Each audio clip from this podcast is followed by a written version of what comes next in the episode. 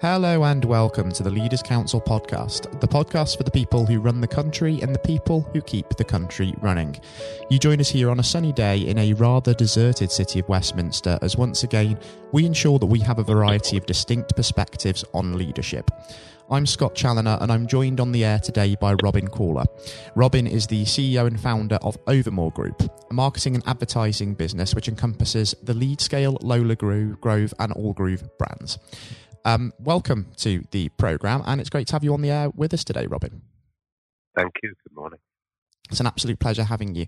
Now, the purpose of this podcast, as I say, there is to get together a variety of different perspectives on leadership. So, what I'd like to understand first and foremost is what that word leader means to you, because leadership really has many different faces, doesn't it?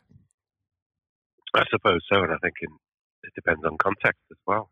I think uh, leading a business is very different to leading uh, a political party or a, or a sports team or uh, a school classroom. I think the situation is critical, and the tactics and the, and the skills we'd use would, whilst many will be complementary, there'll have to be some that are specific to the situation. So, from a work point of view, as much as anything, it's about uh, I think it's about creating uh, jobs, a sense of common purpose, uh, shared direction and, and vision of how we can produce a successful and profitable team. Yes, absolutely. And you talk about um, leadership within business compared to, say, leadership within sports or within politics. Do you think that maybe leadership within business is as recognised as it should be in the UK? Because I think when we think of leadership, we are instantly tempted to think of people who are in the public eye, like those politicians and like those sports personalities that you mentioned there. Yes, I don't know. I think there's, there's probably a lot of people doing immensely good work in small groups of, of 4, 5, 10, 20, 50, 100. I, I don't rightly know. One, uh, one of the people I admire says to me that he thinks running a small business of, of 50 people like I do um, is, is, in some ways tougher than running a large one of 20 to 50,000. Um, I have no idea. Never tried the latter, so I couldn't answer that one. Uh, but I definitely think that uh, when when people are in small businesses, you know, they they have a they have to rely on themselves an awful lot. There's often nobody they can walk down a corridor and have a moan or a whinge to. So, um, on a, on a positive note, I think these these characters who who are unsung and unheard of uh, show a lot of tenacity and a lot of grit and determination. I think that's absolutely right because not every single leader out there is going to be somebody who is sticking their head above the parapet, as it were. I think a lot of them, especially within small businesses, as you say, do prefer to just sort of crack on behind the scenes and really get on with their work and be that unsung hero figure, as you say there. Yeah, well, if you stick your head above the parapet, somebody somebody's probably going to shoot at it, aren't they? So uh, there's a lot to be said for keeping your head down and, and cracking on. I think that's very true. Yeah, absolutely. And we, when we talk about again leaders within the uh, the public eye, um, the pitfall to that is that they are very much more prone to criticism um, as one thing, aren't they? And that's also something that is required of a good leader, a little bit of a thick skin at times in that regard.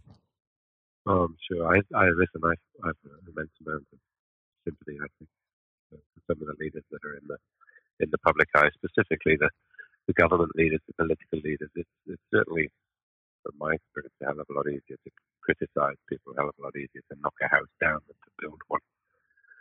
And most of the time, when we when we're prone to criticize what we see or hear, we don't know the whole situation. Frank, frankly, uh, in terms of the current the current uh, difficult times, and you look at what the governments have to do.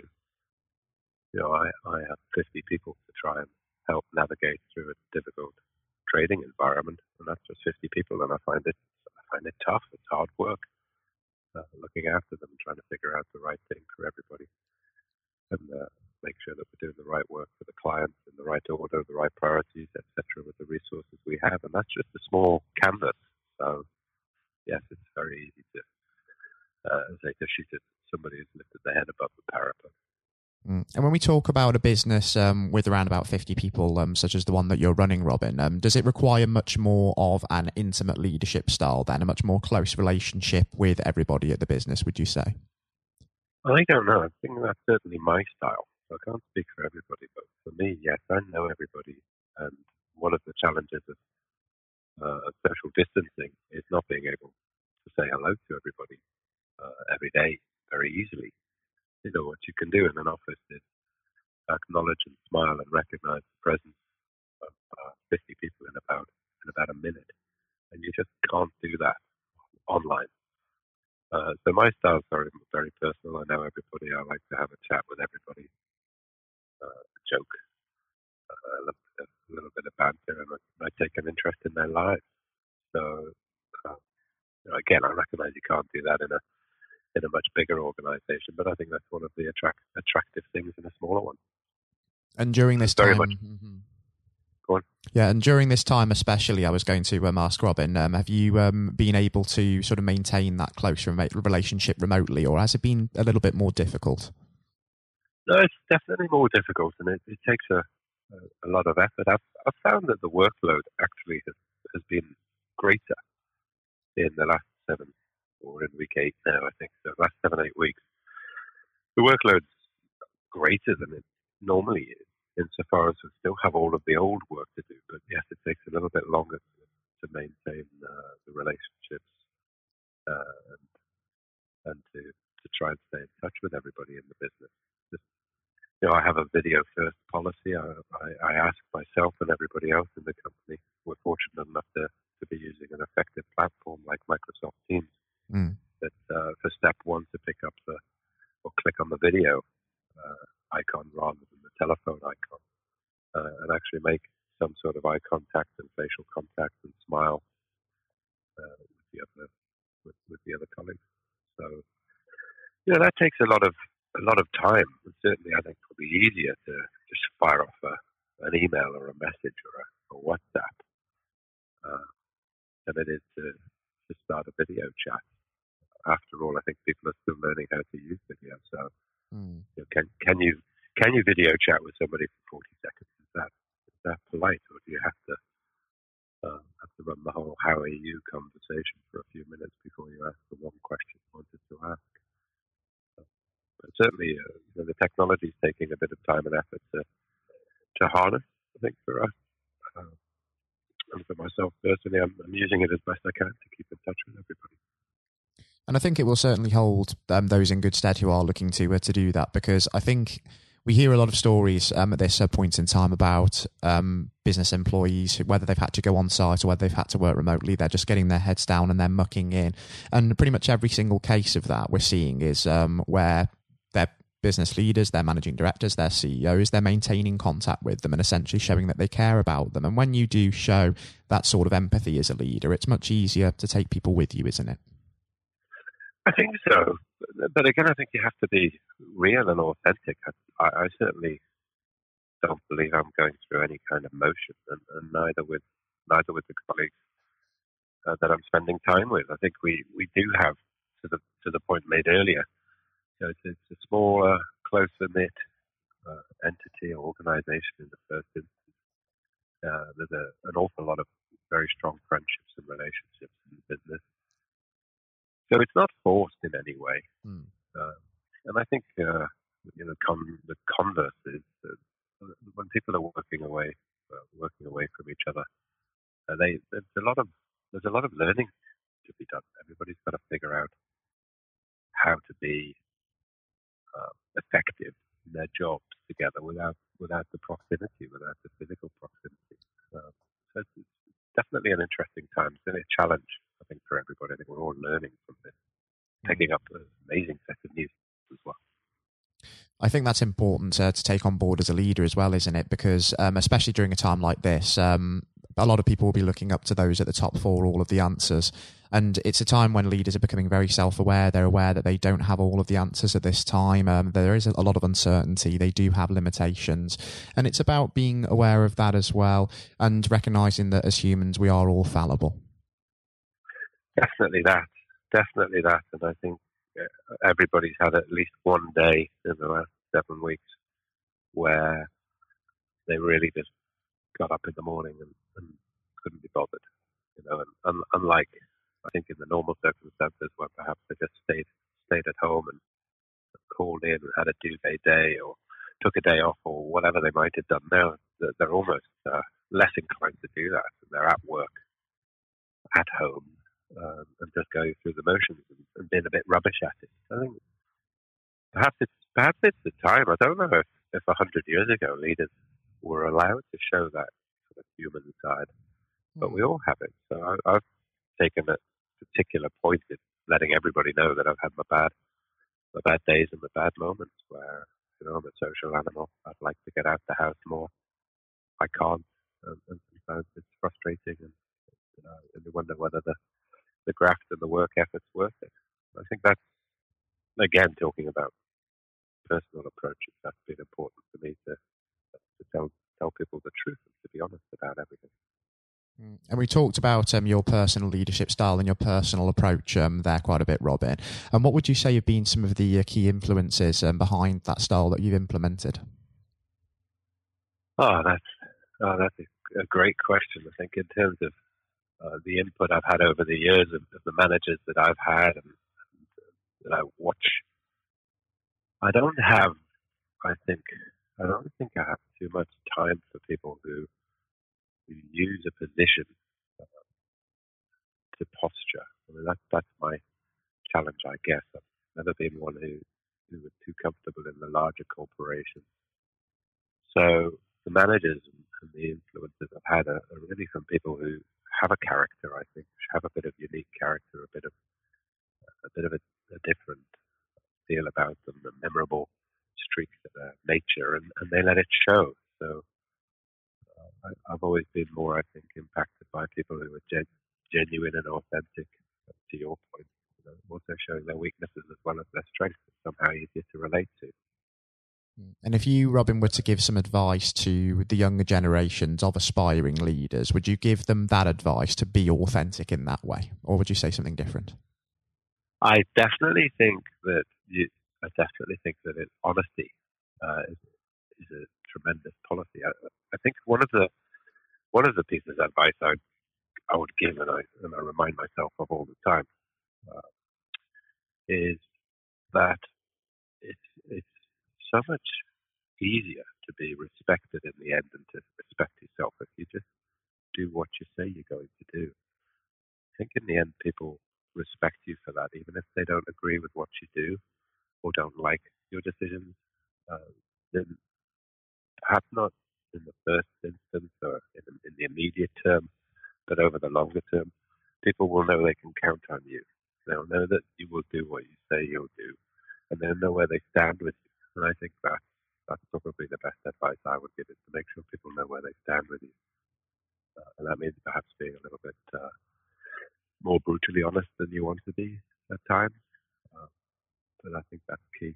And I think it pays off in the longer term. I've certainly I think, enjoyed and benefited, and my my company benefits from some extremely long relationships, and I think they're all founded on on genuine honesty and uh, and uh, even uh, apologies. You know, when we get things wrong, mm. um, but uh, overall, just doing the things we say we would do and saying the things that we intend to do so that everybody knows where they stand and then following through. I think that'll that'll produce a, a tremendous foundation and, and a great uh, great establishment for an enjoyable business, if not necessarily the largest the largest one in the world. I certainly think that's very sound advice, uh, Robin. And if we do think about the uh, the long term and the uh, the future, before we do wrap things up um, on today's program, um, do give me an idea of um, what you imagine the next twelve months will hold for yourself and for the Overmore Group, and also what you hope to achieve in that time, not just in navigating the current COVID nineteen situation, but also in emerging from the other side of the pandemic as well. Yeah, I think it'll be a fascinating twelve months. Uh, to be honest, uh, my my hopes are that we we really embrace uh, the opportunities and challenges ahead of ourselves. I think in, in, terms of opportunities, we're we're now a little bit more free to uh, to embrace some new working styles. Uh, more people to work from home more frequently if that's what they wish to do. We could take on board more of the digital transformation technologies. We could uh, and, and may well actually move out of a large office and into a smaller hub and uh, rotate the staff through that hub. There's no need for everybody to be in every day. So I've got quite an exciting plan, I think, and a vision of how the company might change and become a little bit more. I think virtual is the wrong word, um, but less office based and office bound, and more digitally bounded, where the the establishment costs are no longer necessarily the traditional old rent and rate, um, but perhaps are, more cloud based, etc. We're fortunate to be able to do that being a digital business. Don't get me wrong, I recognize that that's not for everybody. And then wider afield, I think uh, there's a there's a huge challenge ahead now. And as as a small business leader, I think all of the small businesses we've we've got a job to do, which is to go out and compete and try and win business and, and be profitable and be efficient and help in the in the collective, help the economy uh, to, to kick on and, and, pay pay the costs for everything that we have to uh, that we have to provide as a society. So, you know, we work in an international landscape, and I would hope that our our team genuinely do compete on a worldwide basis uh, for business and champion uh, champion what this country and, and this uh, this group of people have to have to offer, which is definitely world class. Seems as if there's a great deal of um, ambition even among all the uncertainty uh, there, Robin, and what I think may be fantastic for the uh, listeners uh, tuning in today, especially, is if maybe once we start to see things changing over the next few months and we're emerging from this situation, we could perhaps catch up and have you back on the program and just um, reassess um, how the uh, the business is doing and how the market environment is altered. Um, but for now, I have to say it's been a thoroughly insightful and really enjoyable experience having you on the air with us, and thanks ever so much for taking the time to come on and speak with me today. Well, thank you for having me. It's been an absolute pleasure, Robin. Thank you once again. That was that was Robin Caller, the CEO and founder of Overmore Group. Coming up next on today's programme, I'll be handing over to Jonathan White for his exclusive interview with England's 1966 Football World Cup hero, Sir Geoff Hurst.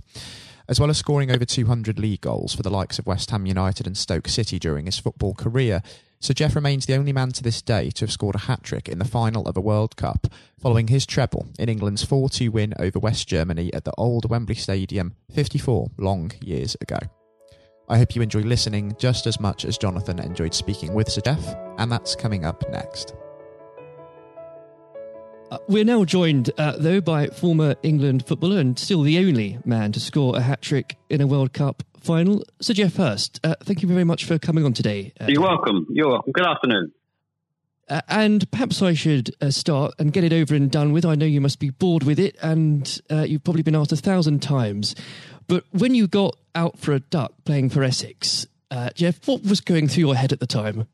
well, of course, that's not one of the most asked questions I get oh, there, there are one or two people who are very familiar um, who, who, do Google me realise that I did uh, score nothing for Essex, uh, my only game for Essex first team when we played against Lancashire in Liverpool, a place called uh, uh Aigburth in in, uh, in, Liverpool, many many years ago, 1962, I think that was.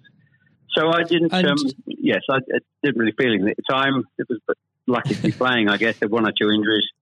Um, but the problem that I had was was really messing about between the two sports. That was very detrimental to me uh, over that period of time, mm. being stuck between the two sports. And I think uh, for those that uh, don't know, there's a there's a, another world that might exist where um, Sir Geoff Hurst was a, a first class cricketer and not perhaps a, a footballer. But um, whether it's business or cricket or, or football, obviously the importance of leadership it can't be understated, no matter what form that comes in. When you were at West Ham, uh, Geoff, and when um, Ron Greenwood first uh, uh, came along, he made obviously some pretty radical changes. Was this a man that genuinely inspired confidence uh, the first time you'd meet him? Absolutely. I mean, he, he was simply a, a fantastic uh, coach or teacher, if you like, of football. And uh, the, the quite always mentioned when we talk about Ron Greenwood, Harry Redknapp, who was played under him and has been very successful as a player and, and the manager over many, many, many years. He um, he's come across many coaches, of course, and managers during his time over years. I guess he would still say that Ron Greenwood is the best coach he had worked with. He'd worked with. So you, you're very fortunate. I think you, you you think you're lucky when you come across if you have a great teacher at school and uh, a great coach as we had in Ron Greenwood, and of course a great manager in Sir Ramsey. So to come across people like that, of that caliber, can have a huge influence on your your career, of course, and, and then your life, and that's that's quite purely the case. Absolutely. And in those early days um, at West Ham, uh, with with a manager like like uh, Ron uh, there, it's also important to have uh, uh, confidence with your other players, and of course they become your friends. Who did you look at to at the time uh, when to inspire confidence in yourself? Was it more? Was it Peters?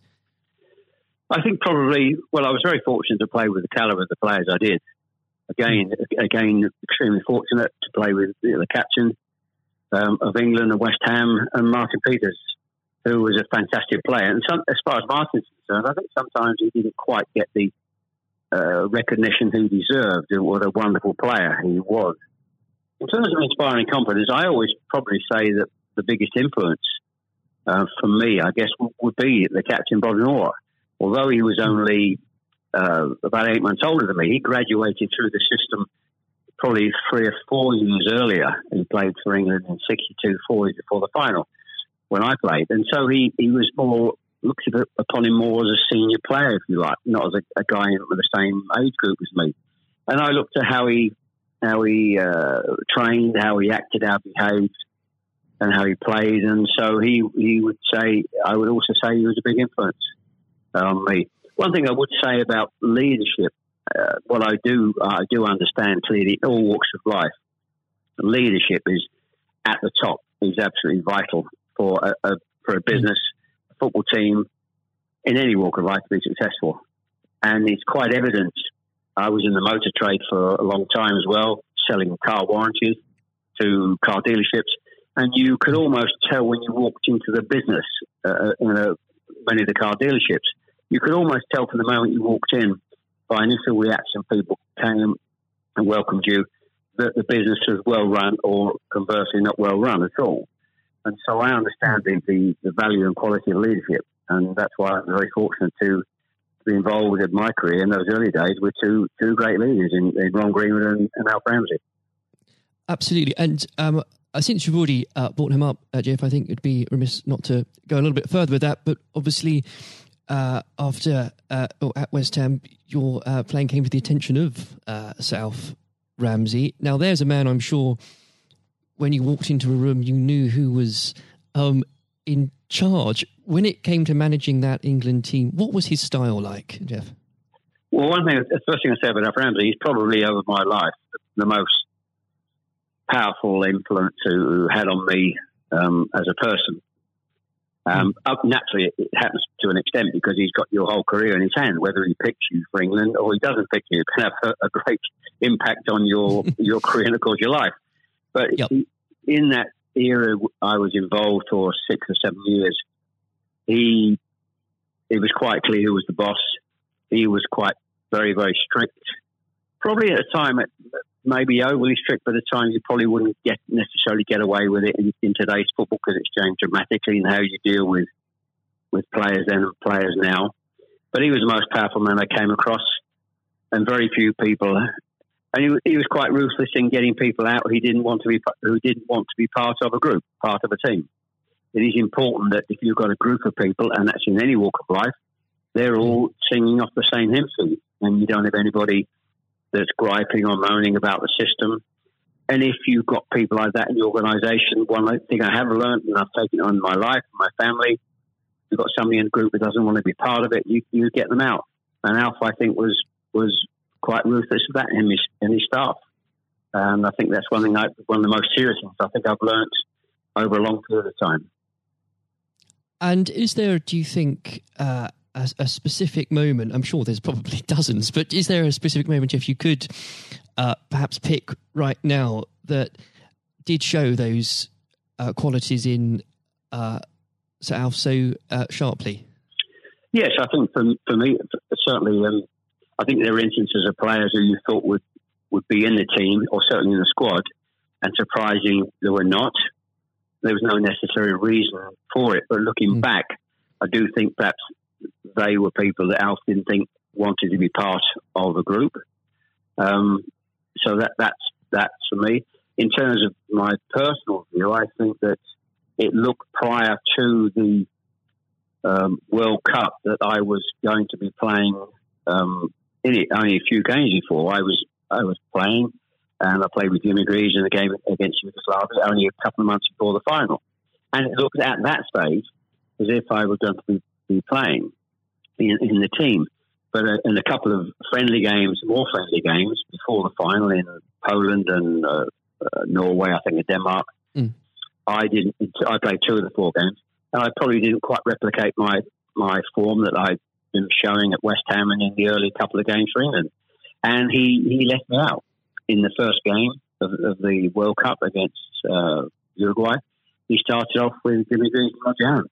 So I, hmm. I, had an impact of thinking I at that stage I, like I was going to play, and didn't start because of just a lack of form. I didn't play quite well enough to justify my position, and somewhat fortuitously, I only got back in the team because of a, a nasty gash to shin um, on Jimmy Greaves' leg.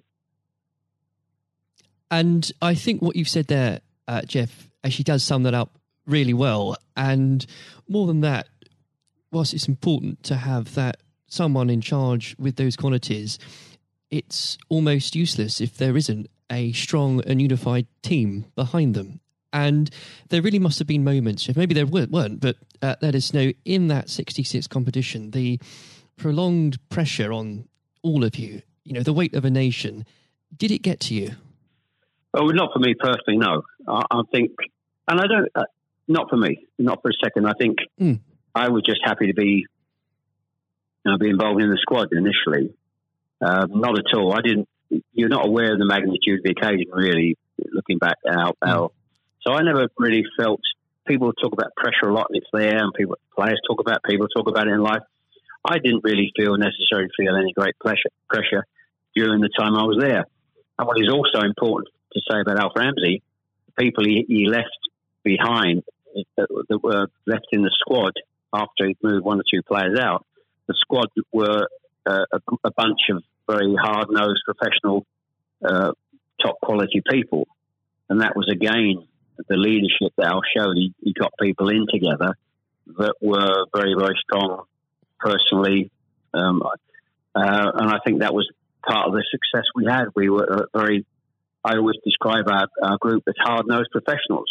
Uh, we have some great players, but overall, they were great hard nosed professional players um, and great quality people who we've kept in contact with, you know, over the years. And Geoff, I've got to ask, and I'm, I'm not making this up, I've genuinely heard that people do ask you whether or not you realised there were people on the pitch at that moment. I imagine you were busy on something else.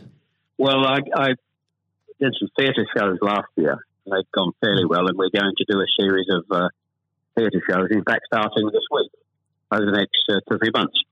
And uh, at the end of the theatre shows, we have about 20 minutes where we uh, uh, allow the people in the audience to ask questions. And the, there's, I won't mention both. They're too long to talk about both questions. Um, one, the other one's a really stupid one. It's too long for me to tell you. It's absolutely ridiculous. but the, the, the other ridiculous question I get asked, did I realise there were people on the pitch? And of course, I jokingly say, yes, I was just about to, to shoot to score the goal. And I looked round, put my foot on the ball, and looked round for a little while and said, oh dear, there are six or seven people running on the pitch. so that's, uh, I've had been asked that once at one of the theatre shows. so I joke, make a joke about that and saying, yes, I put my foot in the ball and waited just a, have a glance around, you know. Maybe it does prove there are things that, such as stupid questions, really. Um, oh, yeah, there, are, there certainly are. I've got another one which I won't bore you into. It won't be too long to tell you. Uh, I was in a Jersey or Channel Line, Jersey or Guernsey, uh, two or three mm. years ago, and most stupid, irrelevant questions, absolutely nothing to do with football whatsoever, which uh, was absolutely. But I can use that now because it, it is quite funny. well, maybe another time then. But we. Um, Uh, Well, you want me? I, think can tell you if you want. You want? You got time? I can tell, I tell you if you want. Geoff, go on, go. I think I, it would be silly if I said no at this point. Okay, so I was uh, doing a, a at a dinner in in the Channel Islands, three or four hundred people, black tie dinner, um, guest of honor. Mm. On this occasion, I was speaking for about twenty minutes, then allowing uh, questions from the audience at the end of the evening. And there was usual football questions, and then all of a sudden I heard a, uh, somebody at the back who who asked a question. I didn't quite hear what he said. He didn't have the microphone with him, so I said, "I didn't hear what he said. Can you please give Mm. this chap the microphone so I can hear clearly what he said?"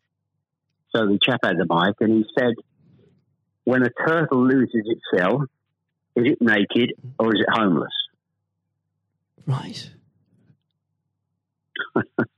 what, what a question! What a question! Uh, I think that would be in, definitely in the stupid category, wouldn't it? So we had a laugh about that. Is- uh, well, uh, and we, you've got to have a patient of a saint, I think, sometimes to put up with Well, things no, like I that. just But then again, I found it amusing. I just found it amusing. In fact, some of the audience found it highly amusing as well. So it did. Uh, um, it did make again, if laugh you, that day. put, if you can put up with my questions, you can probably put up with uh, anything. Um, but there, there would have become a point, though, um, Geoff. I think um, you, you were a young man when this happened. When you must have realised that people, teammates, began looking at you for leadership.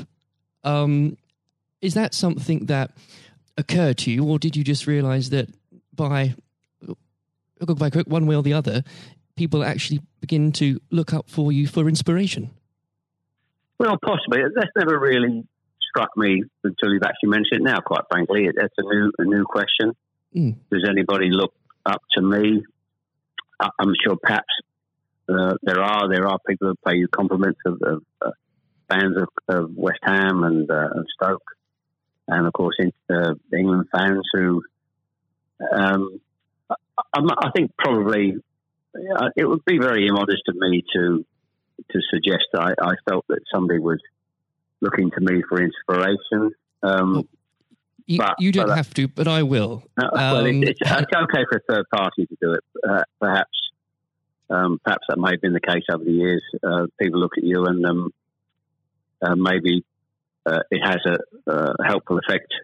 Uh, but I do think you, you, how you behave and set examples on and off the pitch is people must realise that that's, that has an influence. How you react and behave Mm. to, to situations on and off the field surely probably has an impact to younger players coming in into the team latterly. Um, yeah, And and with that, looking at um, uh, football today, uh, is there anybody that you think, particularly on the field or the sidelines, that strikes you as someone with um, those qualities that you could identify in a in a natural leader? Um, well, a, play, current players, you mean? Oh, players, managers, anybody that uh, you look to today, really. Well, I think some of the outstanding. I think the, the, the best example about a, a leader and at the moment is is, is uh, Klopp at Liverpool. He has been absolutely fantastic to uh, acquire the players and get them to their attitude is absolutely fantastic. They're great players, but there's more than just being good players in football. It is need to have a good player with a fantastic attitude and their willingness to work for each other and the team is absolutely outstanding. Hence these unbelievable results. There are, you know, and the great players not always succeed as, as individuals or probably even uh, certainly as a team if you haven't got the right attitude alongside it. And they're probably, and that, that comes through the leadership. That's not just luck. That's, Absolutely. that's absolute leadership. He'd be the best example, of course, in, in football terms today. Uh, e- easily, easily. And of course, but going back not that long ago, Alex Ferguson, who's just absolutely, Mm. you've got to take him as the first example because Klopp's only done this over a period of time, a short period of time. But if you look at the 25, 26, 27 years that Alex Ferguson did with Manchester United, and subsequently since he's gone, how they they are not doing so well. He's the best example of management I've seen. We've seen we've probably ever seen, and I don't think anybody will see the light of that kind of leadership again. It's absolutely astonishing, astonishing. And do you think, could you imagine uh, Sir Alf or even Ron Greenwood managing teams today? Yes, I think so. I think yes, uh, no, Hmm. no question at all. I think they uh, Ron Greenwood yeah. Well, the, the answer, straightforward answer is yes. Um, That's a good they- answer. the straightforward answer is yes. I can elaborate as much as you want, but the straight answer is absolutely categorically yes. Uh, And with um, I know uh, if we could talk about this probably for the next hour or so, but um, I'm conscious of the um, time. Um, looking um, back uh, through your um, playing career, perhaps especially um, your time uh, for England, who was it uh, that struck you more than anyone else on the pitch uh, that displayed qualities of not just leadership but uh, companionship and and level-headedness that you think that have stuck with you all these years later? Well, I think we were, I was very fortunate, and I wouldn't pick any one player out. I think looking at So that many. yeah, so many, and that's why we were successful because we had so many um, showing all those qualities that you just mentioned uh, throughout the team. I think that that was outstanding, and uh, uh, and it's an opportunity to talk about uh, all of them in, in that breath. And there was nobody, and I'm going back from an earlier earlier question for me, that um, all hard nosed professionals, good good teammates, Mm. good socially, and that's why we kept in touch with each other on our golf days every year uh, up until about five years ago. Of course, with, with the uh, sadly dwind- Yes. dwindling numbers, we we still got on. Our wives got on all together all those years later. It didn't just finish after '66. That reunion, that camaraderie, that team spirit, Mm. um, getting on with each other lasted for, for a long, long, long time. And I wouldn't And- when it, when you put those those questions and how you categorize those, I would pick uh, every one of the eleven players um, who you put in that category that were like that. There was nobody else; they were all outstanding, and I think that was a big part. I can't stress how big a part that was. And I've said that many, many times for the success of the team. We had some great And players. it- we had some great players, of course, but without the attitude alongside that, going back to an earlier question, you we wouldn't have been as uh, ultimately ultimately as successful. Exactly. Without that, you, the, the the whole will never be greater than the sum of its parts. But with it, Yes, the word is, the word you is team. The word is the word is team, absolutely. and I always use the word team when I talk. Sometimes uh, together, everyone achieves more, and that that's the same in any walk of life. That, that's fundamental. And uh, lastly, uh, Geoff, looking if, if you were to uh, give advice, and whether this is in sport or business or indeed any other walk of life, what would you identify, if you can, as the key tenant uh, that you can't go without in terms of leading a team, no matter what that team is? single mindedness, uh, single mindedness, dedication, dedication to the job. Um, thinking about that that that role, that job in leadership all the time. It's a huge part of your life. But you, I don't think you can switch off when you're in, in business at the top level or sport at the top level.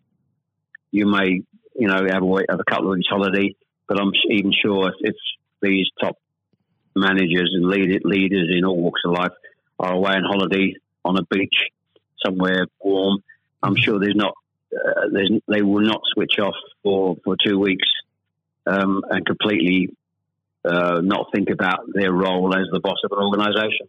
And I think that's you're completely focused. You're always thinking about uh, things, thinking about improvements, and it's just dedication and uh, uh, tuning your life to being successful. Excellent. Well, Geoff, on that point, thank you very much for joining us today. You're welcome. Very good to nice to have a talk about this and just go over the go over the past and just uh, refresh my my own memory about the quality of the players I grew up with. Excellent. Uh, another time, uh, it would be great to talk again. Thank, thank you, Jonathan. Thank you. This has been the Leaders Council podcast. Thank you for celebrating excellence in leadership with us. I've been your host, Scott Challoner. Until next time, goodbye. Thank you for listening to our podcast. The views expressed within the podcast do not reflect the views of the Leaders Council of Great Britain and Northern Ireland, its parent company or subsidiaries, members of staff, or other guests of any other person therein associated.